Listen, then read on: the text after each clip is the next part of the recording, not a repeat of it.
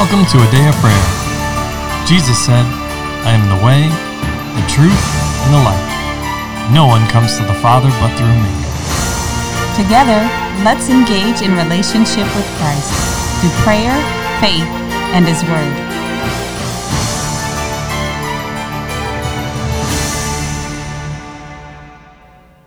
Hello, I'm Promise, and you're listening to a Day of Prayers Morning Bible Study. We're glad you could join us. Before we get into the Word, Mommy, can you open us up in prayer? Yes, I can, sweetheart. God, we love you. We thank you. We bless your holy and wonderful and mighty name, God, and we just exalt you. Lord, we ask you to minister to your people today. Minister to us all to know what it is that's on your heart, Jesus. Guide us and direct us. Holy Spirit, teach us your ways. Bless the people that are listening, God. Touch their homes, their lives, their finances, their families, their children, Lord God. Give them the mind of Christ. Let them know that they have a sound mind in you, Jesus. Thank you, Lord. We bind up fear.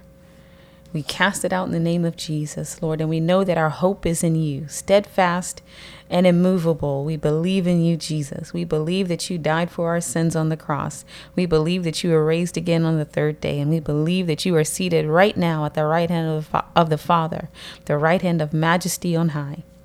You are our God, and we are your people. We love you, and we thank you, and we praise you in Jesus' name. Amen. Amen. Amen. All right. Well, good morning. Welcome, everybody, to our Bible study and our study, continued study in First Corinthians. So, we're going to pick up where we left off in chapter 15. And with that, can I get a volunteer to read verses 20 through 38, please? I will. All right, Layla. But now Christ is risen from the dead and has become the first fruits of those who have fallen asleep. For since by man came death, by man also came the resurrection of the dead. For as in Adam all die, even so in Christ all shall be made alive. But each one in his own order. Christ the firstfruits, after those who are Christ at his coming. Then comes the end, when he delivers the kingdom to God the Father, when he puts an end to all rule and all authority and power. For he must reign till he has put all enemies under his feet. The last enemy that will be destroyed is death, for he has put all things under his feet. But when he says all things are put under him, it is evident that he who put all things under him is accepted. Now, when all things are made subject to him, then the Son himself will also be subject to him who put all things under him, that God may be all in all. Otherwise, what will they do who are baptized for the dead, if the dead do not rise at all? Why then are they baptized for the dead? And why do we stand in jeopardy every hour? I affirm, by the boasting in you which I have in Christ Jesus our Lord, I die daily. If in the manner of men I have fought with beasts at Ephesus, what advantage is it to me? If the dead do not rise, let us eat and drink, for tomorrow we die. Do not be deceived. Evil company corrupts good habits. Awake to righteousness and do not sin, for some do not have the knowledge of God. I speak this to your shame. But someone will say, How are the dead raised up? And with what body do they come? Foolish one, what you sow is not made alive unless it dies. And what you sow, you do not sow that body that shall be, but mere grain, perhaps wheat or some other grain. But God gives it a body as He pleases, and to each seed its own body. Amen. That's so exciting. Mm-hmm. Amen is right. All right. So, as is our custom, I'm going to open the floor to each of you to discuss and share what the Holy Spirit is speaking and ministering to you, and to ask any questions that you have. All right. Okay. Who'd like to begin? I will. All right, let Charles. I found, I found verse 22 interesting. In the second half, when he says, So in Christ all shall be made alive, and how the Lord was just showing me that even with people who do not make it to heaven, they're all still resurrected the same. He doesn't leave them inside the grave in this earth, but he all resurrect he resurrects all of them to judge them and how that relates to Revelation. And the Lord's just showing me that in my mind I kind of pictured it like people standing in long lines with the Lord sitting at a judge desk and just stamping people's uh, papers and sending them where they go. Lord, show me that's not how it works. Everybody's going to be raised from the dead. Everybody's going to be come from the graves, and then He's going to judge them.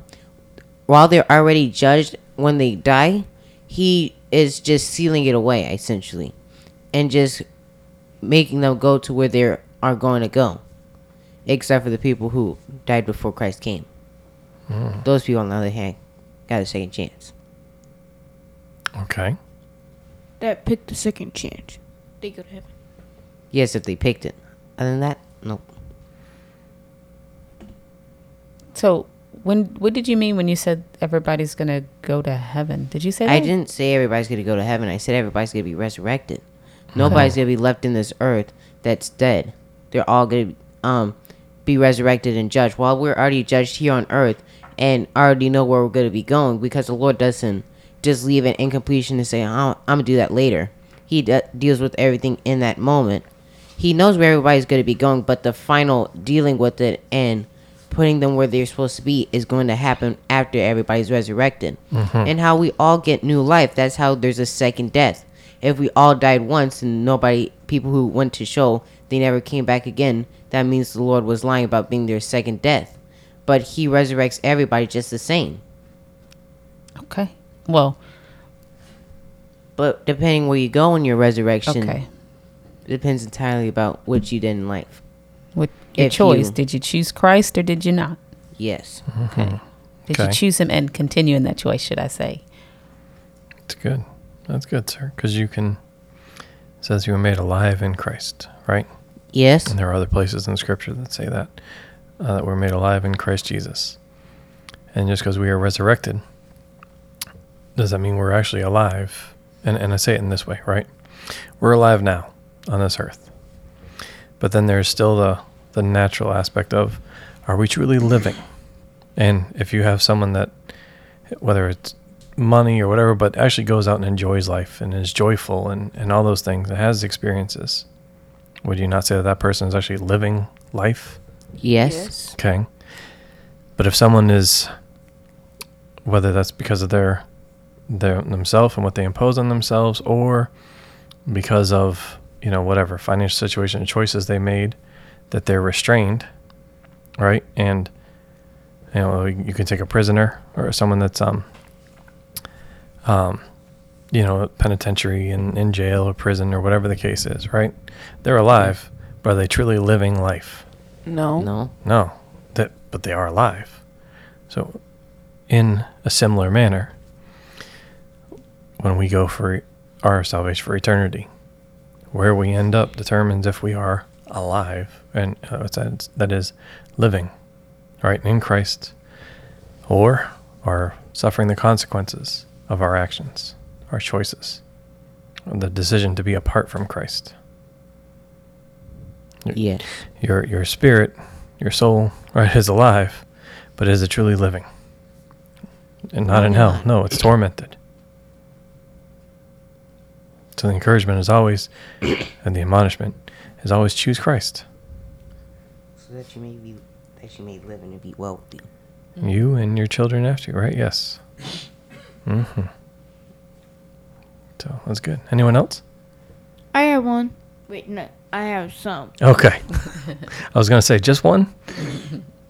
Let's hear it, sir. Okay. First, I have a question. In verse 32, where Paul says he was wrestling a beast, is he actually talking about he was wrestling a beast? And like an animal? Um, I don't think I think so. he was using this as an example. That's why he said, "If I, not I have done." But it says, I have fought with. But he said The in the beast- manner What does it say? men. If I have fought, or sorry, if in the manner of men I have fought with beasts, Uh, Ephesus. right? I don't think he was talking about natural beast. I think he's talking No. about spiritual stuff. Well, yes, there's spiritual stuff, but then there's also even the natural, right? Yes. How do people behave? Sometimes they're Is it unruly? Is it right like Nebuchadnezzar? Right, he was clearly a human, but he at, at one point when he thought or put himself in the place of God, that the Lord caused him to lose his mind, right? Yes. His faculties, which were given by the Lord, were taken. And then he lived as a beast. Right? Just things that didn't make sense. Right? Yes. Or as a wild animal. Substitute that for beast. Right? Yes. Or like this this doesn't make sense. It's not how uh if you will, we could say normal human behavior. Uh, and by that I mean human behavior in the way that the Lord intended it. Right? So doing things that were contrary to how the Lord intended it, in opposition to Him. Right? Yes. Does that make more sense to you? Just so we can understand and kind of wrap our, our minds around it. And I, I did think he was referencing his time that he spent in Ephesus, where he, there was issues with um, pagan believer, uh, Absolutely. people that worship pagan gods. That, um, if you look at Ac- Acts chapter nineteen, for example, um,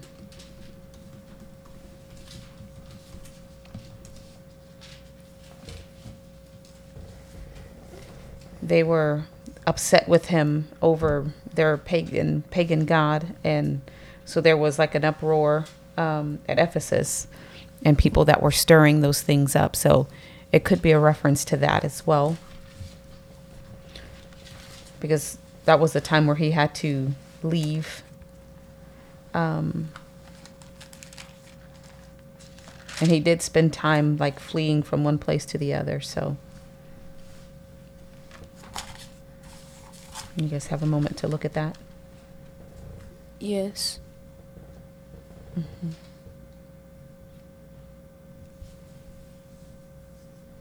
so.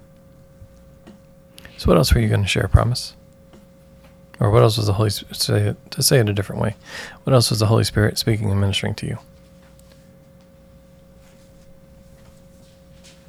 Um,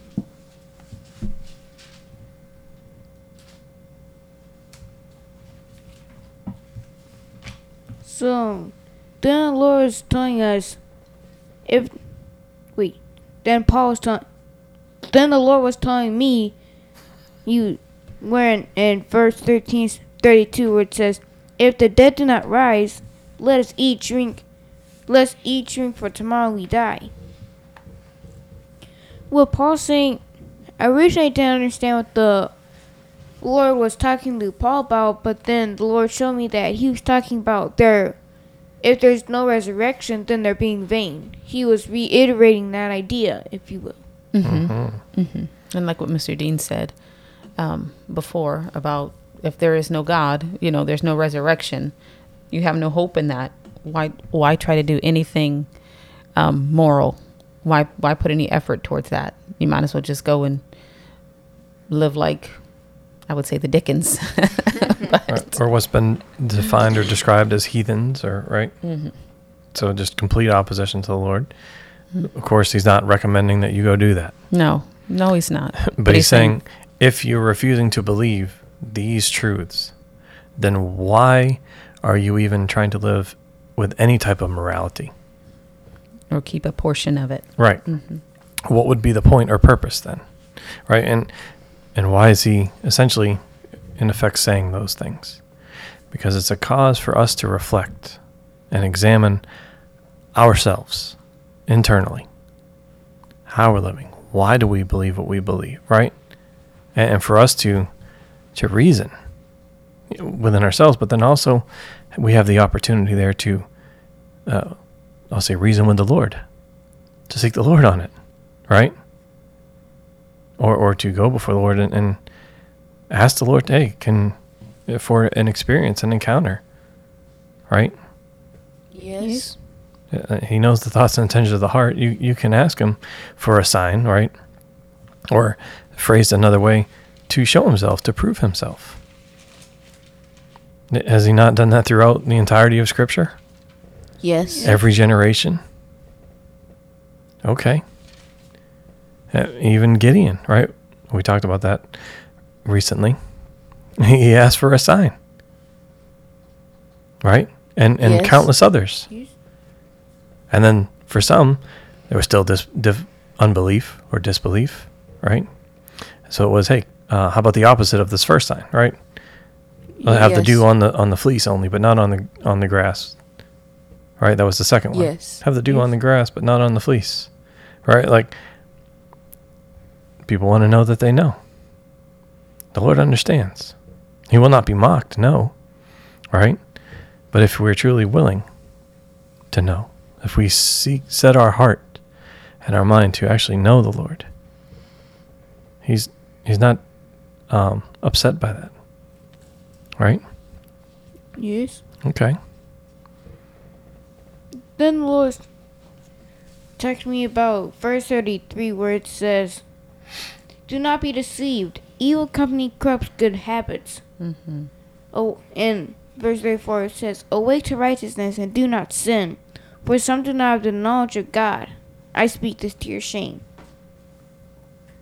The Lord was talking to me about how what he really brought up was a couple of times inside my life where, where I think I'm so good at this one thing I don't have to practice or I can just let myself go willy nilly and when I go to do that thingy when I went to go do that thing that I'm really good, I end up going, What happened? And someone else is better than me. So the Lord's showing me that don't always be practicing what the Lord tells you and don't give yourself a break. Because when you t- take a break, you end up corrupting good habits. Okay. Mm-hmm. And where it says, Awake to righteousness and do not sin, the Lord's ta- telling me to recognize righteousness and do not go, Ooh, I'm gonna go, I'm gonna go do some sin, but going, Nope, I'm not gonna do that. I'm going to do what the Lord tells me to do. Mm-hmm. Absolutely. And yeah, Yeah, And can we build on that a little more, right? yes, Because, and we've discussed this, you know, a few times, right? But Paul is writing to to the church in Corinth, right? The Corinthians, and as a father, right? Yes, He, he points that out at the beginning. Hey, you have many teachers, but not many fathers. That are those that would that are invested in and care about the outcome of your life, right? And will do everything in their in their power to help you, so that things will be well with you, right? yes, So in this is also some instruction, right? I'm sure it's not a repeating of things where he says, "Evil company corrupts good habits," right? And and I'll say it in this way: who we associate with matters, or phrased differently, the things that we allow in our lives, all right? And this is, I think, a point that you were trying to bring bring out, right? Matter They're they're in our lives because they hold significance or importance of some kind to the individual, right? yes, We then should weigh the balance. Is this of the Lord? Is this bringing me closer and maturing me in my relationship and walk with Him? Or is this taking away from that? Which is why he's saying, hey, it corrupts good habits. What do you read all the time? It's not about, I'll say it in this way how we structure our lives, right? Are we yes, have we created a, a structure and rhythm where we are spending time with the Lord and allowing Him, allowing opportunities in and throughout our day to spend time with Him in His Word and in prayer and allow Him to teach us and minister to us? Or have we fashioned our life in such a way where uh, maybe we we said, "Hey, Lord, thank you know," at the end of the day, right? yes, like right before we go to bed, like, oh, I'm exhausted. Oh, thanks for the day, Lord. And that's it. And that's the extent of our relationship. Right? So what he's in there is also a built-in component of guard your gates. Be wary of what you allow into your life. Right? yes, Now, yes, that goes back to what we were saying uh, earlier this week or at another time of fellowship. Right? Versus friendship. yes, And it's not that we can't have, um, I'll say, relationships with those that are, uh, I'll say, not yet believers, right? But the whole point and purpose is that we are still discipling them towards Christ. We're still pointing them towards Him. And how much more so with our relationships with our uh, Christian brothers or believers or other disciples of Christ, followers of Christ. that we are encouraging and admonishing and edifying them, focused, even though we're, we're gathered together, focused with the intent of maturing in Christ. Right there, there's an element or aspect of guarding our gates, but then also, right, coming to that awareness where he says, "Awake to righteousness." Right. Yes.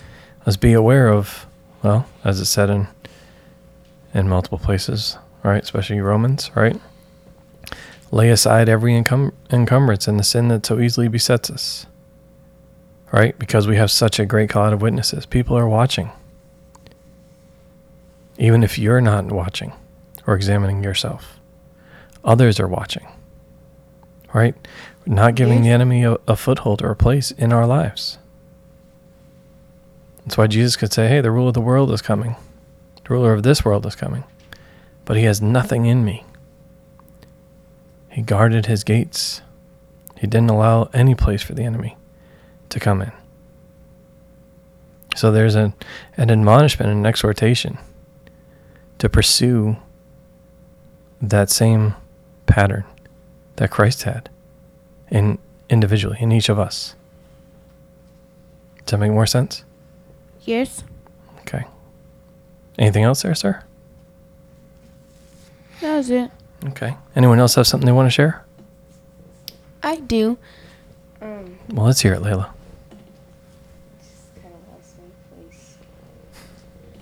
So I found it interesting where um, Paul had told the people at Corinth in 36 or verse 36 where he ca- said foolish one what you sow is not made alive unless it dies. It reminded me of what Jesus said when um, he was talking about wheat. He said, Unless the seed falls into the ground and dies, it remains alone. But if it dies, it produces much fruit. And then the fruit that this one seed produced can now produce more, and it just continues to grow. And so, from one apple seed, you can have a whole orchard of apple trees. And it just reminded us that, uh, reminded me, I should say, that when I consider things and I look at the task that God is asking me to do, am I willing to lay my life down and be that seed that will fall into the ground and die so that I can produce the fruit that I'm supposed to be producing? And I'm not talking about physically dying, but just my will of being able to lay that down and give it over to Him to do whatever He wants to do. And I find um, Paul's words there as an encouragement that unless we do this, we remain alone. And it's not alone in a good way. Amen. And how do you make that choice to do that? Do you know how to make that choice to do that? Um, It's as simple as making the choice. When the opportunity comes to you and God says, Hey, this is what I want from you, make the choice to go, Okay, God, and then go do and allow what He wants to take place and participate in it as much as depends on you. Not try to make it happen on your own, but do what's fitting and according uh, and appropriate to what He's requested. But it's really for us as human beings. As a man thinks in his heart, so is he. So if you think, no, I'm not going to do that, guess what? You're not going to do it. If you think, yes, I am going to do that, you are going to do it. And then you continue to make that decision. You make the choice and commit to it. I told God I was going to do this for him. I'm going to go do it.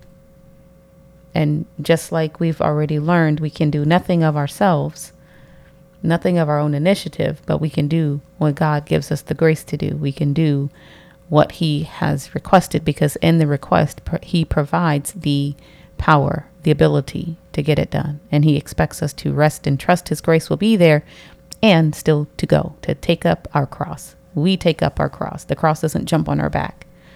Someone else doesn't nail it to us and go, now walk. That's not how that goes. You take up your cross and you follow Jesus.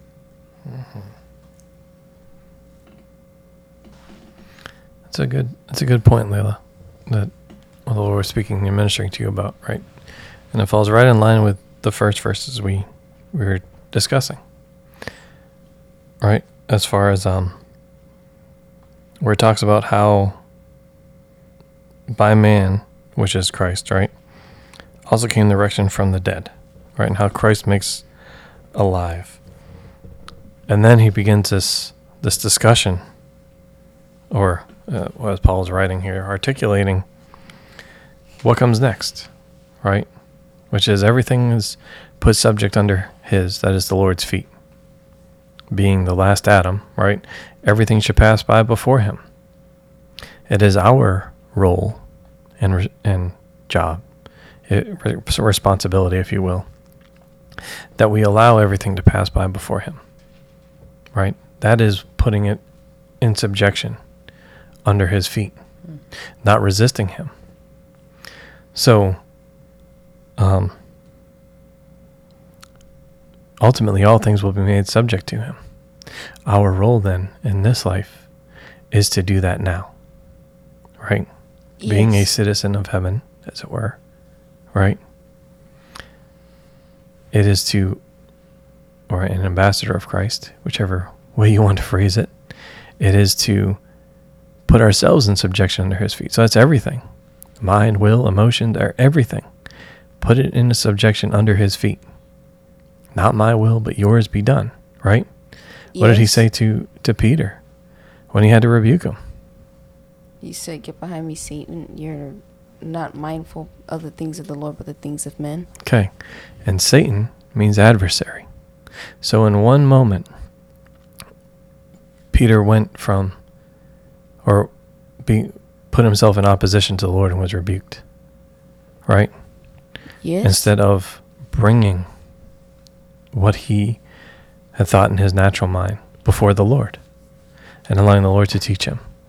And, and I don't bring that, I'm not trying to condemn Peter, right? But it, these things are written so that we would know, that we would learn, that we would grow and mature in the things of Christ.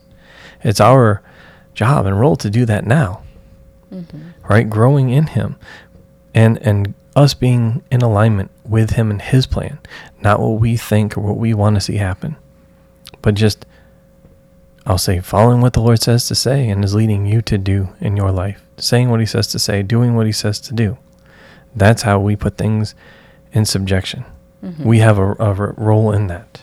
and you know that that when you were talking about how Peter was rebuked, I don't take that to his shame. No. It's a it's a reminder and a showing that as we renew our mind, like we grasp ideas and concepts from the Lord, like the Holy Spirit telling Peter that Jesus is the Christ, the Messiah, and Peter said, "Okay, I agree to that." But then he also still had reflexes in him that were more natural than they were godly focused, and he just had to learn and renew his mind again. Like, oh, God does do things that don't seem nice to us, but it's His will that I should be after. Not that it's all pretty and pleasant and in a row, or not that it's how I want it to be, but it's how God wants it to be and how He gets the glory. So Peter just had to continue that journey of renewing his mind. Just because he got one step of it doesn't mean he got the whole kit and caboodle. He had to get keep going step by step, line upon line with the Lord, mm-hmm.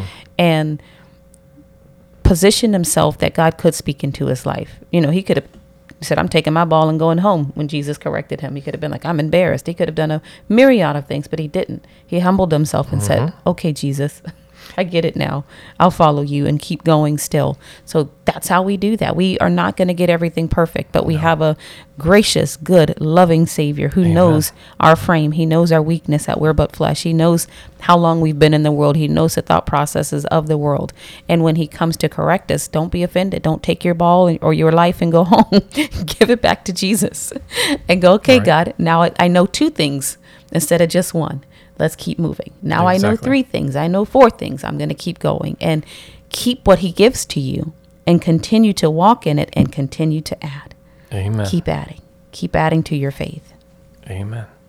And putting you, us, our lives as a living sacrifice, right? That's laying it down before his feet or putting it under his feet, allowing him to be God and we being his people. Amen. So let's pause there for today and we'll we'll pick this again or pick this up again tomorrow. All right? So can I get a volunteer to close out in prayer, please? I will. All right, I promise. Well, I just thank you for today, and I just thank you for showing us what errors we have inside of life and just telling us what they all are instead of piecemealing it, but also speaking in such a way that we can receive it. And Lord, just thank you for coming into our midst and come, staying there and just revealing your word to everybody. In the name of Jesus, amen. Amen. Amen. Amen. We love you. God bless you, and have a wonderful day.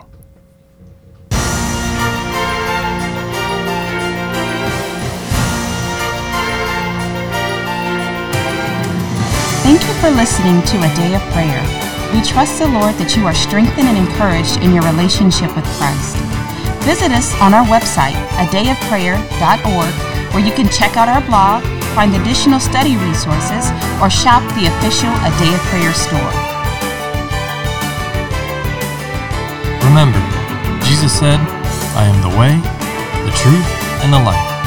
No one comes to the Father but through me. So until next time, take care and God bless you.